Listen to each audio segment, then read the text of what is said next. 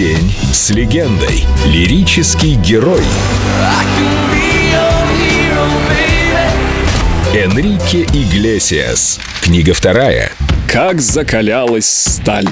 Самое дорогое у человека — это жизнь. Она дается ему один раз, и прожить ее надо так, чтобы не было мучительно больно за бесцельно прожитые годы. Николай Островский.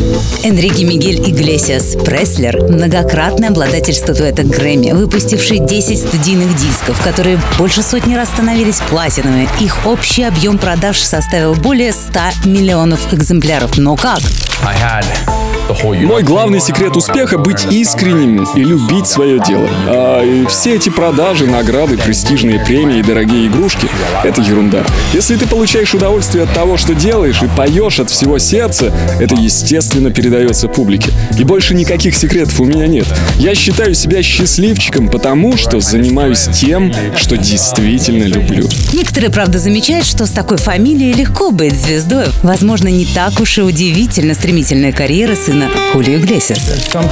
От этих разговоров никуда не деться. Но просто поверьте, в музыкальном плане я всегда был очень независим. Алгоритм моего успеха — постоянная работа над собой. Я, конечно, учился у отца, но только путем наблюдения за ним. I don't know why you wanna follow me tonight when the rest of the world with whom I've crossed and have quarreled. Lets me down so a thousand reasons that I know. To share forever the unrest with all the demons I possess beneath the silver moon.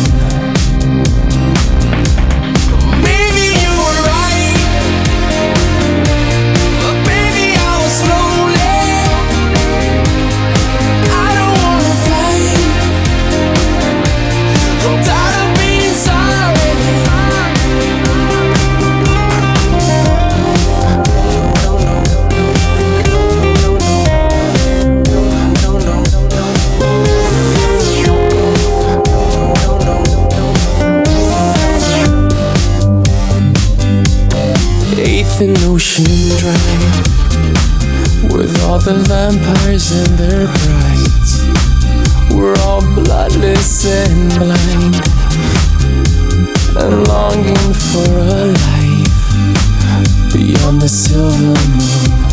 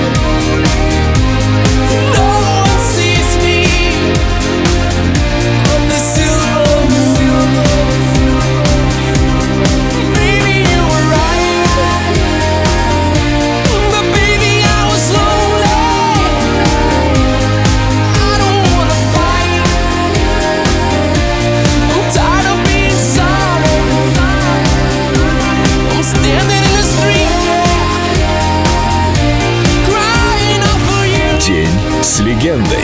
Энрике Иглесиас. Только на Эльдо Радио.